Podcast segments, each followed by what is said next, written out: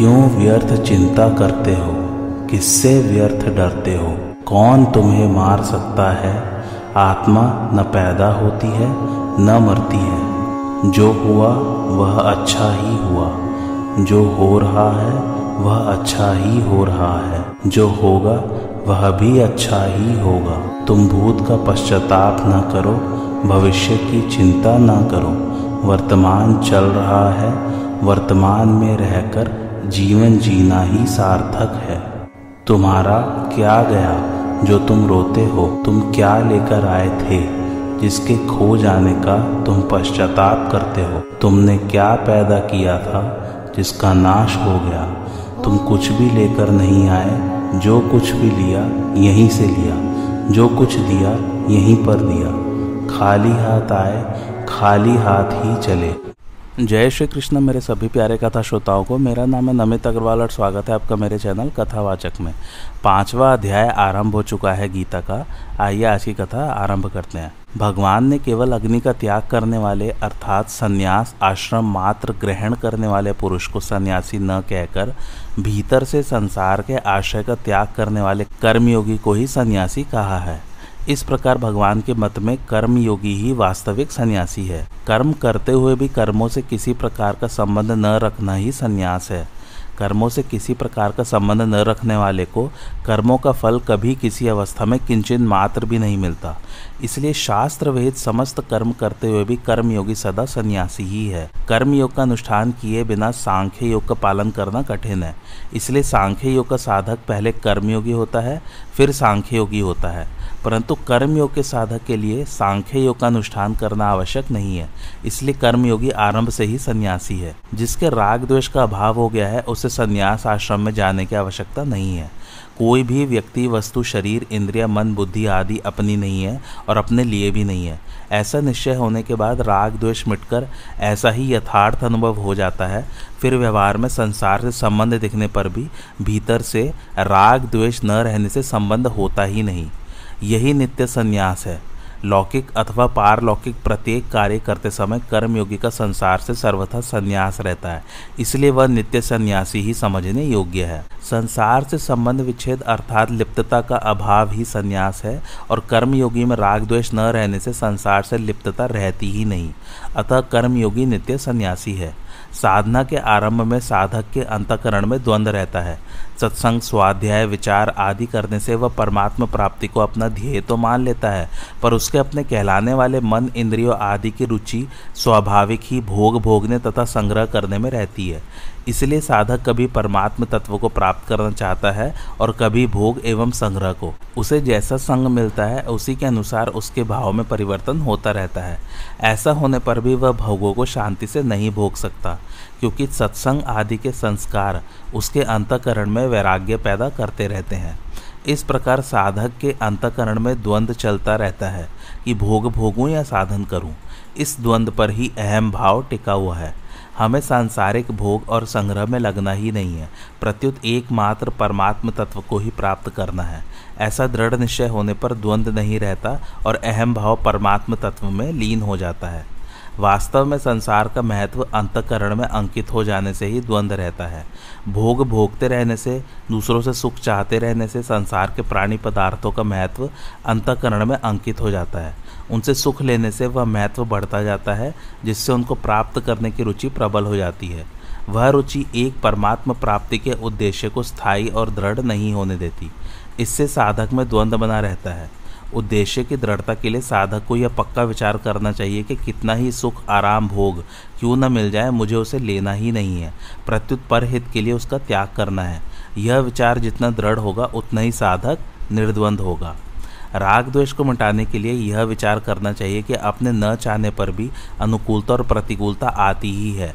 अर्थात अपने चाहने पर अनुकूलता आती हो, ऐसी बात नहीं है, और न चाहने पर प्रतिकूलता न आती हो, ऐसी बात भी नहीं है। अनुकूलता, प्रतिकूलता तो प्रारब्ध के फलस्वरूप आती जाती रहती है।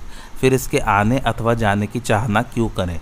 अनुकूलता के प्रति राग और प्रतिकूलता के प्रति द्वेष अपनी भूल से होता है। इस प्रकार विचार करने से भूल मिटकर राग द्वेष सर्वथा समाप्त हो जाते हैं। दूसरी बात यह है कि अपनी स्वयं की सत्ता स्वतंत्र है। किसी पदार्थ व्यक्ति क्रिया के अधीन नहीं है, क्योंकि सुषुप्ति अवस्था में जब हम संसार को भूल जाते हैं, तब भी अपनी सत्ता बनी रहती है। जागृत और स्वप्न अवस्था में भी हम प्राणी पदार्थ के बिना रह सकते हैं। फिर अपनी स्वतंत्र सत्ता होते हुए भी उनमें राग द्वेष करके हम उनके अधीन क्यों बने? इस प्रकार विचार करने से भी राग द्वेष मिट जाते हैं। संसार का राग उत्पन्न और नष्ट होने वाला है। यह राग कभी स्थायी नहीं रहता, किंतु हम नए नए प्राणी पदार्थों में राग करके इसे बनाए रखने की चेष्टा करते हैं। परंतु परमात्मा की अभिलाषा उत्पन्न और नष्ट होने वाली नहीं है, क्योंकि परमात्मा का ही अंश होने के नाते जीव का परमात्मा से अखंड संबंध है। परमात्मा की अभिलाषा कभी घटती बढ़ती भी नहीं। केवल संसार में राग अधिक होने पर वह घटती हुई और राग कम होने पर वह बढ़ती हुई दिखती है। इसलिए मैं सदा जीता रहूँ, मैं सब कुछ जान लूँ, मैं सदा सुखी रहूँ। इस रूप में सतचित आनंद स्वरूप परमात्मा की अभिलाषा जीव मात्र में निरंतर रहती है। जब संसार का राग मिट जाता है और एकमात्र परमात्मा की अभिलाषा रह जाती है, तब द्वंद्व नहीं रहता। कर्मयोग ज्ञान योग और भक्ति योग, तीनों ही योग मार्गों में निर्द्वंद होना बहुत आवश्यक है। जब तक द्वंद्व है, तब तक मुक्ति नहीं होती। परमात्म तत्व की प्राप्ति में राग और द्वेष, ये दो शत्रु हैं। निर्द्वंद होने से ये दोनों मिट जाते हैं और इनके मिटने से सुखपूर्वक परमात्म तत्व की प्राप्ति हो जाती है। संसार में उलझने के दो ही कारण हैं, राग और द्वेष। जितने भी साधन है, सब राग द्वेष को मिटाने के लिए ही हैं। योगियों के समस्त योग साधनों का एकमात्र अभीष्ट फल है संपूर्ण संसार में आसक्ति का अभाव हो जाना। राग द्वेष के मिटने पर नित्य प्राप्त परमात्म तत्व की अनुभूति स्वतः सिद्ध है। इसमें परिश्रम है ही नहीं, कारण कि परमात्म तत्व की अनुभूति असत के द्वारा नहीं होती, प्रत्युत असत के त्याग से होती है। असत की सत्ता राग द्वेष पर ही टिकी हुई है। असत संसार तो स्वतः ही मिट रहा है, पर अपने में राग द्वेष को पकड़ने से संसार स्थिर दिखता है।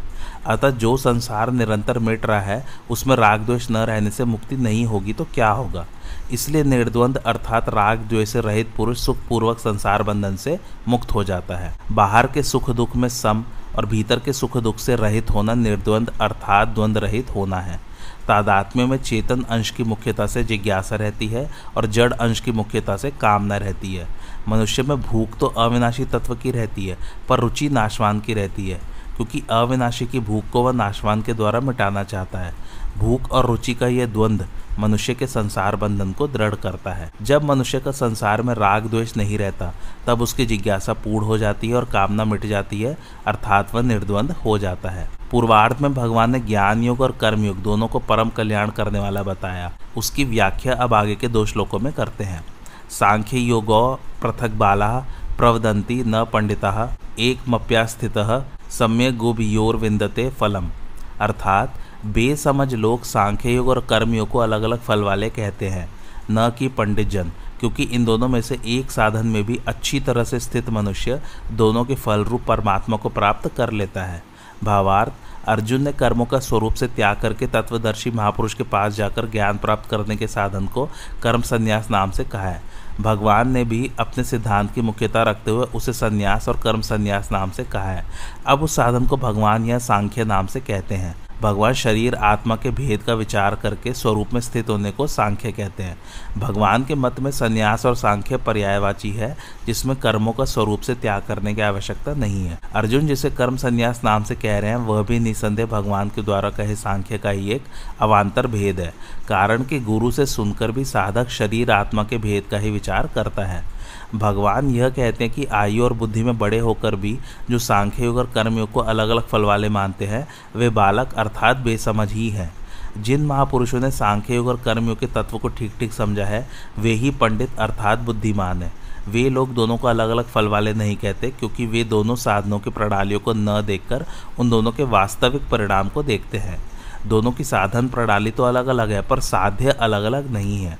इस प्रकार भगवान के मत में दोनों साधन एक ही फल वाले हैं। जो अन्य शास्त्रीय बातों को तो जानता है, पर सांख्य योग और कर्मियों के तत्व को गहराई से नहीं जानता, वह वास्तव में बालक अर्थात बेसमझ है। फल शब्द का अर्थ है परिणाम। कर्मयोग और ज्ञान योग दोनों साधनों से प्राप्त होने वाले तत्व को फल कहने का तात्पर्य है कि इन दोनों साधनों में मनुष्य का अपना उद्योग मुख्य है। ज्ञान योग में विवेक रूप उद्योग मुख्य है और कर्म योग में परहित की क्रिया रूप उद्योग मुख्य है। साधक का अपना उद्योग परिश्रम सफल हो गया, इसलिए इसको फल कहा गया है। यह फल नष्ट होने वाला नहीं है।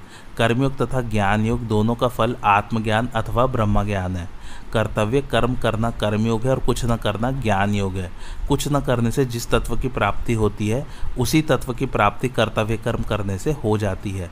करना और न करना तो साधन है और इनसे जिस तत्व की प्राप्ति होती है, वह साध्य है। यत सांख्य है, प्राप्यते स्थानम, तद्यो गैरपि गम्यते, एकम सांख्यम च योगम, च यह पश्यति स पश्यति।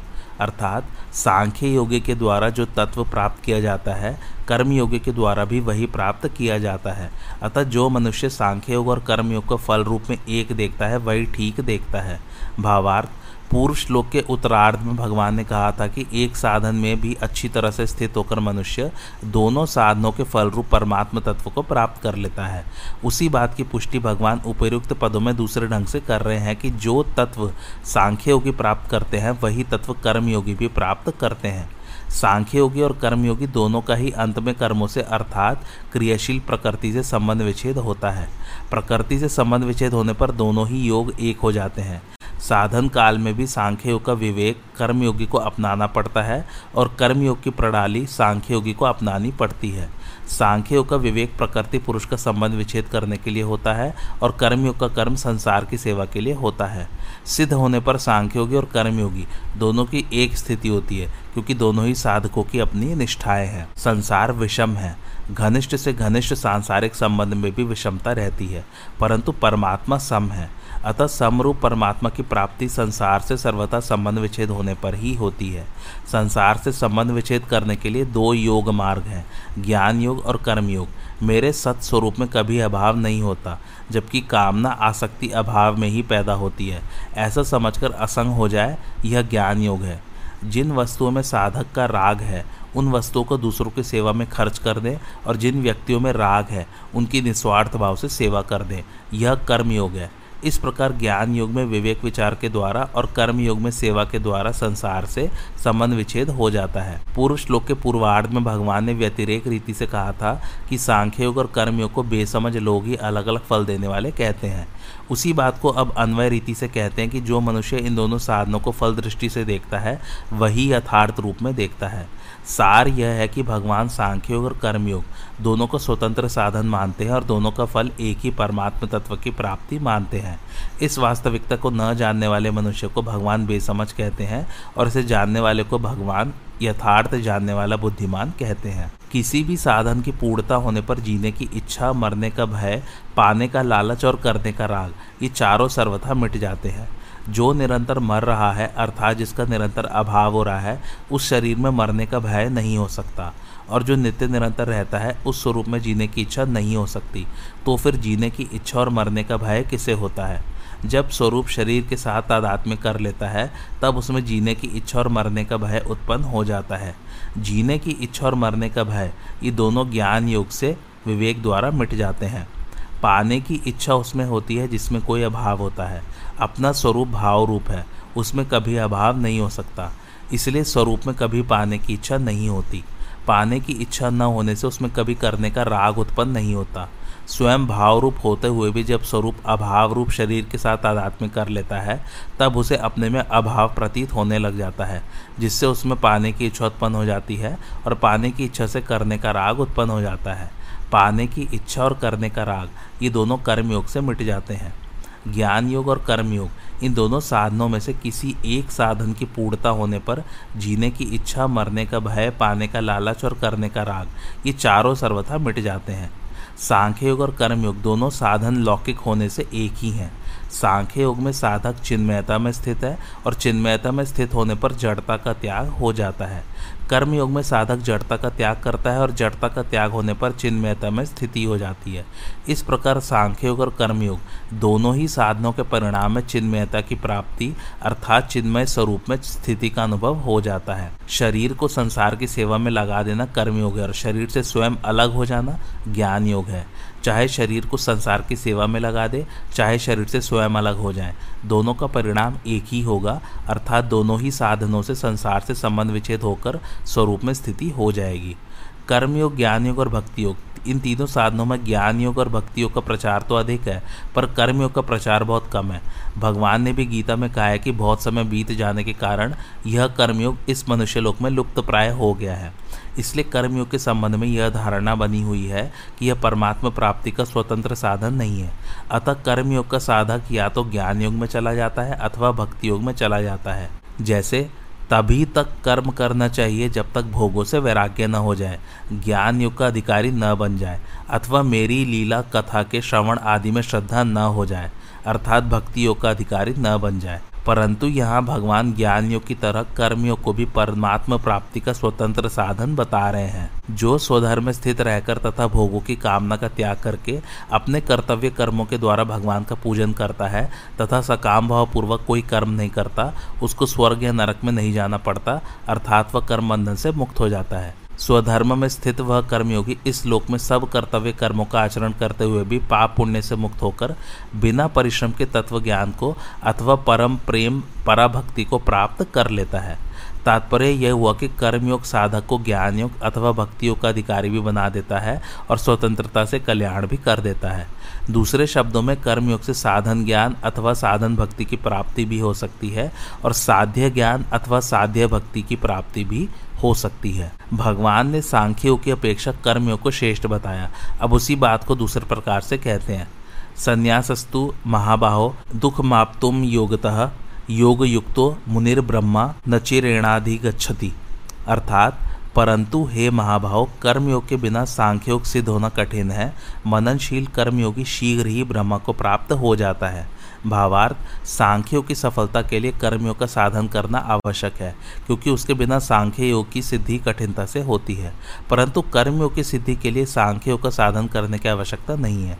सांख्य योगी का लक्ष्य परमात्म तत्व का अनुभव करना होता है, परंतु राग रहते हुए इस साधन के द्वारा परमात्म तत्व के अनुभव की तो बात ही क्या है? इस साधन का समझ में आना भी कठिन है। राग मिटाने का सुगम उपाय है कर्मयोग का अनुष्ठान करना। कर्मयोग में प्रत्येक क्रिया दूसरों के हित के लिए ही की जाती है। दूसरों के हित का भाव होने से अपना राग स्वतः मिटता है। इसलिए कर्मयोग के आचरण द्वारा राग मिटाकर सांख्योग का साधन करना सुगम पड़ता है। कर्मयोग का साधन के बिना सांख्योग का सिद्ध होना कठिन है। अपने निष्काम भाव का और दूसरों के हित का मनन करने वाले कर्मयोग को यहाँ मुनि कहा गया है। कर्मयोगी छोटी या बड़ी प्रत्येक क्रिया को करते समय यह देखता रहता है कि मेरा भाव निष्काम है या सकाम। सकाम भाव आते ही वह उसे मिटा देता है, क्योंकि सकाम भाव आते ही वह क्रिया अपनी और अपने लिए हो जाती है। दूसरों का हित कैसे हो? इस प्रकार मनन करने से राग का त्याग सुगमता से होता है। भगवान कर्मयोग की विशेषता बता रहे हैं कि कर्मयोगी शीघ्र ही परमात्म तत्व को प्राप्त कर लेता है। परमात्म तत्व की प्राप्ति में विलंब का कारण है संसार का राग। निष्काम भाव पूर्वक केवल दूसरों के हित के लिए कर्म करते रहने से कर्मयोगी के राग का सर्वथा अभाव हो जाता है और राग का सर्वथा अभाव होने पर स्वतः सिद्ध परमात्म तत्व की अनुभूति हो जाती है। योग संसिद्ध होते ही अपने आप तत्व ज्ञान की प्राप्ति अवश्यमेव हो जाती है। इस साधन में अन्य साधन की अपेक्षा नहीं है। इसकी सिद्धि में कठिनाई और विलंब भी नहीं है। दूसरा कारण यह है कि देहधारी, देहाभिमानी मनुष्य संपूर्ण कर्मों का त्याग नहीं कर सकता, पर जो कर्म फल का त्यागी है, वह त्यागी कहलाता है। इससे यह ध्वनि निकलती है कि देहधारी कर्मों का त्याग तो नहीं कर सकता, पर कर्म फल का फलेच्छा का त्याग तो कर ही सकता है। इसलिए कर्मयोग में सुगमता है। कर्मयोग की महिमा में भगवान कहते हैं कि कर्मयोगी को तत्काल शांति प्राप्त हो जाती है। वह संसार बंधन से सुखपूर्वक मुक्त हो जाता है। अतः कर्मयोग का साधन सुगम, शीघ्र, सिद्धिदायक और किसी अन्य साधन के बिना परमात्मा प्राप्ति कराने वाला स्वतंत्र साधन है। अब भगवान कर्मयोगी के लक्षणों का वर्णन करते हैं। योग युक्तो विशुद्धात्मा, विजितात्मा, जितेंद्रिय, सर्वभूतात्म, भूतात्मा कुर्वनपि न लिप्यते। अर्थात जिसकी इंद्रिया अपने वश में है, जिसका अंतकरण निर्मल है, जिसका शरीर अपने वश में है, और संपूर्ण प्राणियों की आत्मा ही जिसकी आत्मा है, ऐसा कर्मयोगी कर्म करते हुए भी लिप्त नहीं होता। भावार्थ, इंद्रिया वश में होने का तात्पर्य है इंद्रियों का राग द्वेष से रहित होना। राग द्वेष से रहित होने पर इंद्रियों में मन को विचलित करने की शक्ति नहीं रहती। जो पुरुष सुनकर, छूकर, देखकर, खाकर और सुनकर न तो प्रसन्न होता है और न खिन्न होता है, उसे ही जितेंद्रिय जानना चाहिए। साधक उनको अपने मन के अनुकूल चाहे जहाँ लगा सकता है। कर्मयोग के साधक के लिए इंद्रियों का वश में होना आवश्यक है। इसलिए भगवान कर्मयोग के प्रकरण में इंद्रियों को वश में करने की बात विशेष रूप से कहते हैं। कर्मयोगी का कर्मों के साथ अधिक संबंध रहता है, इसलिए इंद्रिया वश में न होने से उसके विचलित होने की संभावना रहती है। कर्मयोग के साधन में दूसरों के हित के लिए सेवा रूप से कर्तव्य कर्म करना आवश्यक है, जिसके लिए इंद्रियों का वश में होना बहुत ज़रूरी है। इंद्रिया वश में हुए बिना कर्मयोग का साधन होना कठिन है। अंतकरण की मलिनता में हेतु है। सांसारिक पदार्थों का महत्व। जहाँ पदार्थों का महत्व रहता है, वहीं उनकी कामनाएँ रहती हैं। साधक निष्काम तभी होता है, जब उसके अंतकरण में सांसारिक पदार्थों का महत्व नहीं रहता। जब तक पदार्थों का महत्व है, तब तक वह निष्काम नहीं हो सकता। एक परमात्मा प्राप्ति का दृढ़ उद्देश्य होने से अंतकरण की जितनी जल्दी और जैसी शुद्धि होती है, उतनी जल्दी और वैसी शुद्धि दूसरे किसी अनुष्ठान से नहीं होती। इसलिए कर्म युग में एक उद्देश्य होने की जितनी महिमा है, उतनी किसी की नहीं। कर्म योग में शरीर के सुख आराम का त्याग करने की बड़ी भारी आवश्यकता है। अगर शरीर से आलस्य प्रमाद होगा तो कर्मयोग का अनुष्ठान नहीं हो पाएगा। अतः यहाँ भगवान ने शरीर को वश में करने की बात कही है। कर्मयोगी को संपूर्ण प्राणियों के साथ अपनी एकता का अनुभव हो जाता है। चाहे अपने शरीर से असंग हो जाए, चाहे अपने शरीर जैसे संपूर्ण प्राणियों के शरीरों से एकता मान लें, दोनों का परिणाम एक ही होगा। ज्ञान योगी अपने शरीर से असंग होता है और कर्म योगी सब शरीरों के साथ अपने शरीर की एकता मानता है। एकता मानने से वह उदार हो जाता है। जैसे शरीर के किसी एक अंग में चोट लगने से दूसरा अंग उसकी सेवा करने के लिए सहज भाव से किसी अभिमान के बिना, कृतज्ञता चाहे बिना स्वतः लग जाता है, ऐसे ही कर्मयोगी के द्वारा दूसरों को सुख पहुँचाने की चेष्टा सहज भाव से किसी अभिमान या कामना के बिना, कृतज्ञता चाहे बिना स्वतः होती है। वह सेवा करने के लिए किसी भी प्राणी को अपने से अलग नहीं समझता, सबको अपने ही अंग मानता है। जैसे अपने शरीर में भिन्न भिन्न अवयवों से भिन्न भिन्न व्यवहार होने पर भी सब अवयवों के साथ अपनापन समान रहता है, ऐसे ही कर्मयोगी के द्वारा मर्यादा के अनुसार संसार में यथा योग्य भिन्न भिन्न व्यवहार होने पर भी सबके साथ अपनापन समान रहता है। अपना राग मिटाने के लिए सर्वभूतात्म भूतात्मा होना, अर्थात सब प्राणियों के साथ अपनी एकता मानना बहुत आवश्यक है। कर्मयोगी का स्वभाव है उदारता। सर्वभूतात्म भूतात्मा हुए बिना उदारता नहीं आती। क्रिया और पदार्थ के साथ हम निरंतर नहीं रह सकते और वे हमारे साथ निरंतर नहीं रह सकते। कारण यह है कि क्रिया और पदार्थ में निरंतर परिवर्तन होता है, पर हमारे में कभी परिवर्तन नहीं होता। इसलिए क्रिया और पदार्थ निरंतर हमारा त्याग कर रहे हैं। हम भी इनका त्याग करके ही मुक्ति पा सकते हैं, परम शांति पा सकते हैं। इनके साथ रहकर हम मुक्ति, परम शांति नहीं पा सकते, क्योंकि इनके साथ रहने का हमारा स्वभाव नहीं है और हमारे साथ रहने का इनका स्वभाव नहीं है। इसलिए क्रिया और पदार्थ को दूसरों की सेवा में लगाना है। दूसरों की सेवा में लगाना हमारी महत्ता नहीं है, प्रत्युत वास्तविकता है। जो वास्तविकता होती है, वह सहज होती है, अर्थात उसमें परिश्रम और अभिमान नहीं होता। अवास्तविकता में ही परिश्रम और अभिमान होता है। क्रिया और पदार्थ दूसरों की सेवा में तभी लग सकते हैं जब हमारे में उदारता आ जाए। यहाँ ध्यान देने की बात है कि उदारता हमारा स्वरूप है। उदारता गुण भी है और अपना स्वरूप भी। हमारे पास जो पदार्थ है, वे दूसरों की सेवा में लग जाए। इस भाव से उन्हें दूसरों की सेवा में लगाया जाए, यह उदारता गुण है। हमारे पास जो पदार्थ है, वे हमारे है ही नहीं। ऐसा समझकर उन्हें दूसरों की सेवा में लगाया जाए, यह उदारता हमारा स्वरूप है। क्योंकि इसमें पदार्थों से संबंध विच्छेद हो जाता है और स्वरूप ज्यो का त्यो रह जाता है। इसलिए उदारता में न तो धन खर्च करने की आवश्यकता है और न परिश्रम करने की आवश्यकता है। आवश्यकता केवल इसी बात की है कि हम सुखी को देखकर प्रसन्न हो जाए और दुखी को देखकर करुणित दयालु हो जाए। हृदय में यह करुणा पैदा हो जाए कि यह सुखी कैसे हो। सुखी को देखकर ऐसा भाव हो जाए कि कभी सुखी हो जाए और दुखी को देखकर ऐसा भाव हो जाए कि कोई दुखी ना रहे। भगवान ने भोग और संग्रह को साधन में बाधक बताया है। सुखी को देखकर प्रसन्न होने से भोग भोगने की इच्छा मिट जाती है, क्योंकि भोग भोगने में जो सुख मिलता है, वह सुख हमें दूसरों को सुखी देखकर विशेषता से मिल जाएगा तो हमें भोग भोगने की आवश्यकता नहीं रहेगी।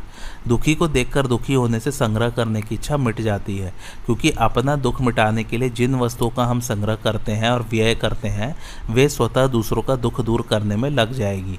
जैसे अपने पर कोई दुख आने से हम उसे दूर करने की चेष्टा करते हैं, ऐसे ही दूसरों को दुखी देखकर अपनी शक्ति के अनुसार उनका दुख दूर करने की चेष्टा होने लगेगी। प्रसन्नता और करुणा में एक विलक्षण रस है। वह रस क्रिया और पदार्थ से संबंध विच्छेद करके जीव को परमात्म स्वरूप नित्य रस के साथ अभिन्न करा देता है। जितेंद्रिय, विशुद्धात्मा, विजितात्मा और सर्वभूतात्मा, भूतात्मा, इन चार पूर्वोक्त लक्षणों से युक्त जो कर्मयोगी है, उसे ही यहाँ योग युक्त कहा गया है। साधन में स्वाभाविक प्रवृत्ति न होने में कारण है उद्देश्य और रुचि में भिन्नता। जब तक अंतकरण में संसार का महत्व है, तब तक उद्देश्य और रुचि का संघर्ष प्राय मिटता नहीं। उद्देश्य अविनाशी परमात्मा का होता है और रुचि प्राय नाशवान संसार के प्राणी, पदार्थ, परिस्थिति आदि की होती है। उद्देश्य और रुचि अभिन्न हो जाने पर साधन स्वतः तेज़ी से होने लगता है। यहाँ योग युक्त पद ऐसे कर्मयोगी के लिए आया है जिसका उद्देश्य और रुचि अभिन्न हो गई है, अर्थात उद्देश्य और रुचि दोनों एक परमात्मा में ही हो गए हैं। उत्पन्न और नष्ट होने वाला फल किंचित मात्र भी न चाहे, तभी कर्मयोग होता है। फल और उद्देश्य दोनों भिन्न भिन्न होते हैं। कर्मयोगी में फल की इच्छा तो नहीं होती, पर उद्देश्य अवश्य होता है। कर्मयोगी का उद्देश्य वही होता है जो सबको मिल सकता है और सदा साथ रहता है। जो किसी को मिलता है, किसी को नहीं मिलता और कभी रहता है, कभी नहीं रहता, वह उसका उद्देश्य नहीं होता है। इस दृष्टि से उद्देश्य सदा परमात्म तत्व का ही होता है। परमात्म तत्व किसी कर्म, अभ्यास आदि का फल नहीं है। फल उत्पन्न और नष्ट होने वाला होता है, पर परमात्मा नित्य रहते हैं। उत्पन्न और नष्ट होने वाली वस्तु को कर्मयोगी चाहता ही नहीं, क्योंकि उसकी चाहना ही परमात्मा प्राप्ति में बाधक है। एकमात्र परमात्मा का ही उद्देश्य होने से कर्मयोगी को योग युक्त कहा गया है। कर्मयोगी कर्म करते हुए भी कर्मों से नहीं बनता। कर्मों के बंधन में हेतु है, कर्मों के प्रति ममता, कर्मों के फल की इच्छा, कर्मजन्य सुख की इच्छा तथा उसका भोग और कर्तृत्वाभिमान। सारांश में कर्मों से कुछ न कुछ पाने की इच्छा ही बंधन में कारण है। किंचित मात्र भी पाने की इच्छा न होने के कारण कर्मयोगी कर्म करते हुए भी उनसे बंधता नहीं, अर्थात उसके कर्म अकर्म हो जाते हैं। सांख्य योगी तो गुड़ों ही गुड़ों में बरत रहे हैं, ऐसा मानकर कर्मों से नहीं बंधता। पर कर्मयोगी परहित के लिए कर्म करते हुए भी कर्मों से नहीं बंधता। केवल दूसरों के लिए कर्म किए जाने से उसके कर्म भी गुड़ा गुड़ेशु वर्तनते की तरह ही हो जाते हैं। कर्मयोगी कर्म करते समय तो निर्लिप्त है ही। कर्म न करते समय भी वह निर्लिप्त है। उसका कर्म करने अथवा न करने से कोई प्रयोजन नहीं रहता।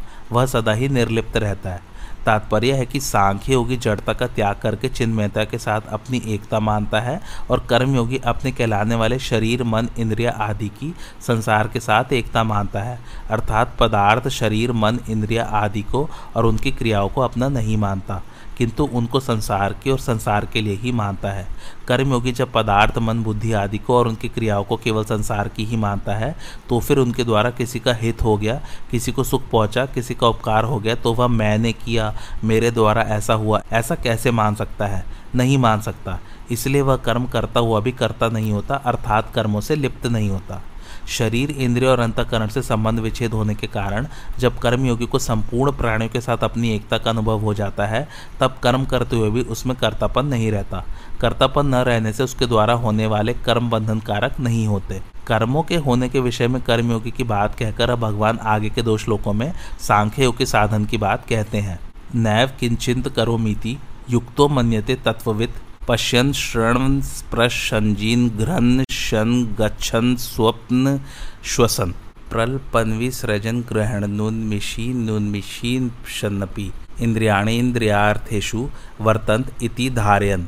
अर्थात तत्व को जानने वाला सांख्य योगी देखता हुआ, सुनता हुआ, छूता हुआ, सूंघता हुआ, खाता हुआ, चलता हुआ, ग्रहण करता हुआ, बोलता हुआ, मल मूत्र का त्याग करता हुआ, सोता हुआ, श्वास लेता हुआ तथा आँख खोलता हुआ और मूंदता हुआ भी संपूर्ण इंद्रिया इंद्रियों के विषयों में बरत रही है। ऐसा समझकर मैं स्वयं कुछ भी नहीं करता हूँ, ऐसा माने। भावार्थ यहाँ ये पद सांख्यों के विवेकशील साधक के वाचक हैं, जो तत्वविद महापुरुष की तरह निर्भ्रांत अनुभव करने के लिए तत्पर रहता है। उसमें ऐसा विवेक जागृत हो गया है कि सब क्रियाएँ प्रकृति में ही हो रही हैं, उन क्रियाओं का मेरे साथ कोई संबंध है ही नहीं। जो अपने में अर्थात स्वरूप में कभी किंचित मात्र भी किसी क्रिया के कर्तापन को नहीं देखता, वह तत्वविद है। उसमें नित्य निरंतर स्वाभाविक यह सावधानी रहती है कि स्वरूप में कर्तापन है ही नहीं। प्रकृति के कार्य, शरीर, इंद्रिय, मन, बुद्धि, प्राण आदि के साथ वह कभी भी अपनी एकता स्वीकार नहीं करता। इसलिए इनके द्वारा होने वाली क्रियाओं को वह अपनी क्रियाएँ मान ही कैसे सकता है। वास्तव में उपयुक्त स्थिति स्वरूप से सभी मनुष्य की है, परंतु वे भूल से स्वरूप को क्रियाओं का कर्ता मान लेते हैं। परमात्मा की जिस शक्ति से समष्टि संसार की क्रियाएँ हो रही हैं, उसी शक्ति से व्यष्टि शरीर की क्रियाएँ भी हो रही हैं, परंतु समष्टि के ही क्षुद्र अंश व्यष्टि के साथ अपना संबंध मान लेने के कारण मनुष्य व्यष्टि की कुछ क्रियाओं को अपनी क्रियाएँ मानने लग जाता है। इस मान्यता को हटाने के लिए भगवान कहते हैं कि साधक अपने को कभी कर्ता न माने। जब तक किसी भी अंश में कर्तापन की मान्यता है, तब तक वह साधक कहा जाता है। जब अपने में कर्तापन की मान्यता का सर्वथा अभाव होकर अपने स्वरूप का अनुभव हो जाता है, तब वह तत्वविद महापुरुष कहा जाता है। जैसे स्वप्न से जगने पर मनुष्य का स्वप्न से बिल्कुल संबंध नहीं रहता ऐसे ही तत्वविद महापुरुष का शरीर आदि से होने वाली क्रियाओं से बिल्कुल संबंध नहीं रहता। यहाँ तत्वविद वही है जो प्रकृति और पुरुष के विभाग को अर्थात गुण और क्रिया सब प्रकृति में है। प्रकृति से अतीत तत्व में गुण और क्रिया नहीं है, इसको ठीक ठीक जानता है। प्रकृति से अतीत निर्विकार तत्व तो सबका प्रकाशक और आधार है। सबका प्रकाशक होता हुआ भी वह प्रकाश्य के अंतर्गत ओतप्रोत है। प्रकाश्य अर्थात शरीर आदि में घुला मिला रहने पर भी प्रकाशक प्रकाशक ही है और प्रकाश्य प्रकाश्य ही है। ऐसे ही वह सबका आधार होता हुआ भी सबके कण में व्याप्त है, पर वह कभी आधेय नहीं होता। कारण कि जो प्रकाशक और आधार है, उसमें करना और होना नहीं है। करना और होना रूप परिवर्तन तो प्रकाश्य अथवा आधेय में ही है। इस तरह प्रकाशक और प्रकाश्य आधार और आधेय के विभाग को जो ठीक तरह से जानता है, वही तत्वविद है। यहाँ देखना, सुनना, स्पर्श करना, सूंघना और खाना, ये पाँचों क्रियाएँ क्रमशः नेत्र, श्रोत्र, त्वचा, घ्राण और रसना, इन पाँच ज्ञानेन्द्रियों की है। चलना, ग्रहण करना, बोलना और मल मूत्र का त्याग करना, ये चारों क्रियाएँ क्रमशः पाद, हस्त, वाक, उपस्थ और गुदा, इन पाँच कर्मेंद्रियों की है। सोना यह एक क्रिया अंतकरण की है, श्वास लेना यह एक क्रिया प्राण की और आँखें खोलना तथा मूंदना ये दो क्रियाएँ कूर्म नामक उप प्राण की हैं। उपर्युक्त तेरह क्रियाएँ देकर भगवान ने ज्ञानेन्द्रिय कर्मेंद्रिय, अंतकरण, प्राण और उपप्राण से होने वाली संपूर्ण क्रियाओं का उल्लेख कर दिया है। तात्पर्य यह कि संपूर्ण क्रिया प्रकृति के कार्य शरीर, इंद्रिय, मन, बुद्धि, प्राण आदि के द्वारा ही होती है, स्वयं के द्वारा नहीं। दूसरा एक भाव यह भी प्रतीत होता है कि सांख्य योगी के द्वारा वर्ण, आश्रम, स्वभाव, परिस्थिति आदि के अनुसार शास्त्र विहित शरीर निर्वाह की क्रियाएँ खान पान व्यापार करना, उपदेश देना, लिखना, पढ़ना, सुनना, सोचना आदि क्रियाएँ न होती हो, ऐसी बात नहीं है। उसके द्वारा ये सब क्रियाएँ हो सकती हैं। मनुष्य अपने को उन्हीं क्रियाओं का कर्ता मानता है, जिनको वह जानकर अर्थात मन बुद्धिपूर्वक करता है, जैसे पढ़ना, लिखना, सोचना, देखना, भोजन करना आदि। परंतु अनेक क्रियाएँ ऐसी होती हैं जिन्हें मनुष्य जानकर नहीं करता। जैसे श्वास का आना जाना, आँखों का खुलना और बंद होना आदि। फिर इन क्रियाओं का कर्ता अपने को न मानने की बात इस श्लोक में कैसे कही गई? इसका उत्तर यह है कि सामान्य रूप से श्वासों का आना जाना आदि क्रियाएँ स्वाभाविक होने वाली हैं, किंतु प्राणायाम आदि में मनुष्य श्वास लेना आदि क्रियाएँ जानकर करता है। ऐसे ही आँखों को खोलना और बंद करना भी जानकर किया जा सकता है। इसलिए इन क्रियाओं का कर्ता भी अपने को न मानने के लिए कहा गया है। दूसरी बात, जैसे मनुष्य श्वास लेना, आँखों को खोलना और मूंदना, इन क्रियाओं को स्वाभाविक मानकर इनमें अपना कर्तापन नहीं मानता। ऐसे ही अन्य क्रियाओं को भी स्वाभाविक मानकर उनमें अपना कर्तापन नहीं मानना चाहिए। ये क्रियाएँ जिसके आश्रित होती हैं, अर्थात इन क्रियाओं का जो आधार है, उसमें कभी कोई क्रिया नहीं होती। ऐसे ही प्रकाशित होने वाली ये संपूर्ण क्रियाएँ बिना किसी प्रकाश के सिद्ध नहीं हो सकती। जिस प्रकाश से ये क्रियाएँ प्रकाशित होती हैं, जिस प्रकाश के अंतर्गत होती हैं, उस प्रकाश में कभी कोई क्रिया हुई नहीं, होती नहीं, होगी नहीं, हो सकती नहीं और होनी संभव भी नहीं। ऐसा वह तत्व सबका आधार प्रकाशक और स्वयं प्रकाश स्वरूप है। वह सब में रहता हुआ भी कुछ नहीं करता। उस तत्व की तरफ़ लक्ष्य कराने में ही उपयुक्त इन तेरह क्रियाओं का तात्पर्य है। जब स्वरूप में कर्तापन है ही नहीं, तब क्रियाएँ कैसे और किसके द्वारा हो रही है? इस प्रश्न का उत्तर देते हुए भगवान उपयुक्त पदों में कहते हैं कि संपूर्ण क्रियाएँ इंद्रियों के द्वारा इंद्रियों के विषयों में ही हो रही है। यहाँ भगवान का तात्पर्य इंद्रियों में कर्तृत्व बताने में नहीं है, प्रत्युत स्वरूप को कर्तृत्व रहित निर्लिप्त बताने में है। इंद्रियों के पाँच विषय हैं, शब्द, स्पर्श, रूप, रस और गंध। इन विषयों में ही इंद्रियों का बर्ताव होता है। संपूर्ण इंद्रिय और इंद्रियों के विषय प्रकृति का कार्य है। इसलिए इंद्रियों के द्वारा होने वाली संपूर्ण क्रियाएँ प्रकृति में ही हो रही हैं। गुड़ों का कार्य होने से इंद्रियों और उनके विषयों को गुड़ ही कहा जाता है। अतः गुड़ ही गुड़ों में बरत रहे हैं। गुड़ा गुड़ेशु वर्तनते। गुड़ों के सिवाय दूसरा कोई करता नहीं है। तात्पर्य है कि क्रिया मात्र को चाहे प्रकृति से होने वाली कहें, चाहे प्रकृति के कार्य गुणों के द्वारा होने वाली कहें, चाहे इंद्रियों के द्वारा होने वाली कहें, बात वास्तव में एक ही है। क्रिया का तात्पर्य है परिवर्तन। परिवर्तन रूप क्रिया प्रकृति में ही होती है। स्वरूप में परिवर्तन रूप क्रिया लेश मात्र भी नहीं है, कारण कि प्रकृति निरंतर क्रियाशील है और स्वरूप कर्तापन से रहित है। प्रकृति कभी अक्रिय नहीं हो सकती और स्वरूप में कभी क्रिया नहीं हो सकती। क्रिया मात्र प्रकाश्य है और स्वरूप प्रकाशक है। यहाँ मैं करता नहीं हूँ। इसका तात्पर्य यह नहीं है कि मैं पहले करता था। स्वरूप में कर्तापन न तो वर्तमान में है, न भूत में था और न भविष्य में ही होगा। क्रिया मात्र प्रकृति में ही हो रही है। क्योंकि प्रकृति सदा क्रियाशील और पुरुष अर्थात चेतन तत्व सदा क्रिया रहित है।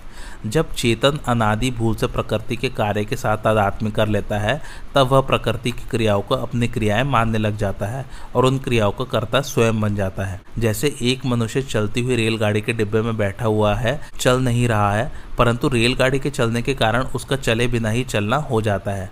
रेलगाड़ी में चढ़ने के कारण अब वह चलने से रहित नहीं हो सकता। ऐसे ही क्रियाशील प्रकृति के कार्य रूप स्थूल सूक्ष्म और कारण, किसी भी शरीर के साथ जब स्वयं अपना संबंध जोड़ लेता है, तब स्वयं कर्म न करते हुए भी वह उन शरीरों से होने वाली क्रियाओं का करता हुए बिना रह नहीं सकता। सांख्यों की शरीर, इंद्रिय, अंतकरण आदि के साथ कभी अपना संबंध नहीं मानता, इसलिए वह कर्मों का कर्तापन अपने में कभी अनुभव नहीं करता। जैसे शरीर का बालक से युवा होना, बालों का काले से सफ़ेद होना, खाए हुए अन्न का पचना, शरीर का सबल अथवा निर्बल होना आदि क्रियाएँ स्वाभाविक होती हैं, ऐसे ही दूसरी संपूर्ण क्रियाओं को भी सांख्य योगी स्वाभाविक होने वाली अनुभव करता है। तात्पर्य है कि वह अपने को किसी भी क्रिया का कर्ता अनुभव नहीं करता। गीता में स्वयं को कर्ता मानने वाले की निंदा की गई है। इसी प्रकार शुद्ध स्वरूप को कर्ता मानने वाले को मलिन अंतकरण वाला और दुर्मति कहा गया है, परंतु स्वरूप को अकर्ता मानने वाले की प्रशंसा की गई है। साधक कभी किंचित मात्र भी अपने में कर्तापन की मान्यता न करे, अर्थात कभी किसी भी अंश में अपने को किसी कर्म का कर्ता न माने। इस प्रकार जब अपने में कर्तापन का भाव नहीं रहता तब उसके द्वारा होने वाले कर्मों की संज्ञा कर्म नहीं रहती, प्रत्युत क्रिया रहती है। उन्हें चेष्टा मात्र कहा जाता है। दूसरा तात्पर्य यह है कि स्वयं का शरीर के साथ तादात्म्य होने पर भी, शरीर के साथ कितना ही घुल मिल जाने पर भी और अपने को मैं करता हूँ, ऐसा मान लेने पर भी स्वयं में कभी कर्तृत्व आता ही नहीं और न कभी आ ही सकता है। किंतु प्रकृति के साथ आध्यात्मिक करके यह स्वयं अपने में कर्तृत्व मान लेता है, क्योंकि इसमें मानने और न मानने की सामर्थ्य है, स्वतंत्रता है, इसलिए यह अपने को कर्ता भी मान लेता है, और जब ये अपनी तरफ़ देखता है तो अकर्तापन भी इसके अनुभव में आता है। ये दोनों बातें होने पर भी स्वयं में कभी कर्तृत्व आता ही नहीं। भगवान ने कहा है, शरीर में रहता हुआ भी वह न करता है और न लिप्त ही होता है।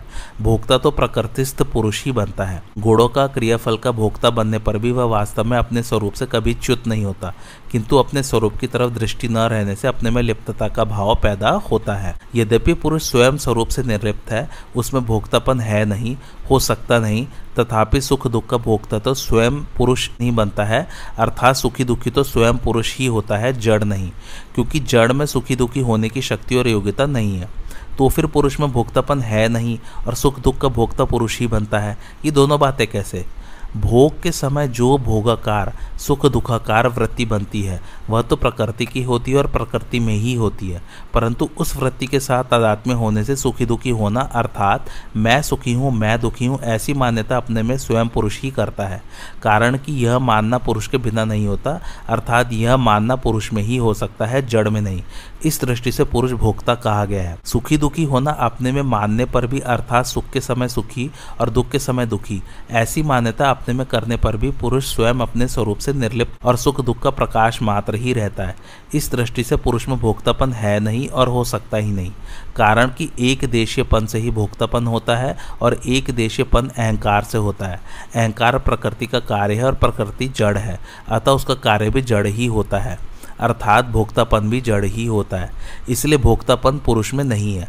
अगर यह पुरुष सुख के समय सुखी और दुख के समय दुखी होता तो इसका स्वरूप परिवर्तनशील ही होता, क्योंकि सुख का भी आरंभ और अंत होता है तथा दुख का भी आरंभ और अंत होता है। ऐसे ही यह पुरुष भी आरंभ और अंत वाला हो जाता, जो कि सर्वथा अनुचित है। कारण कि गीता ने इसको अक्षर, अव्यय और निर्लिप्त कहा है और तत्वज्ञ पुरुष ने इसका स्वरूप एक रस, एक रूप माना है।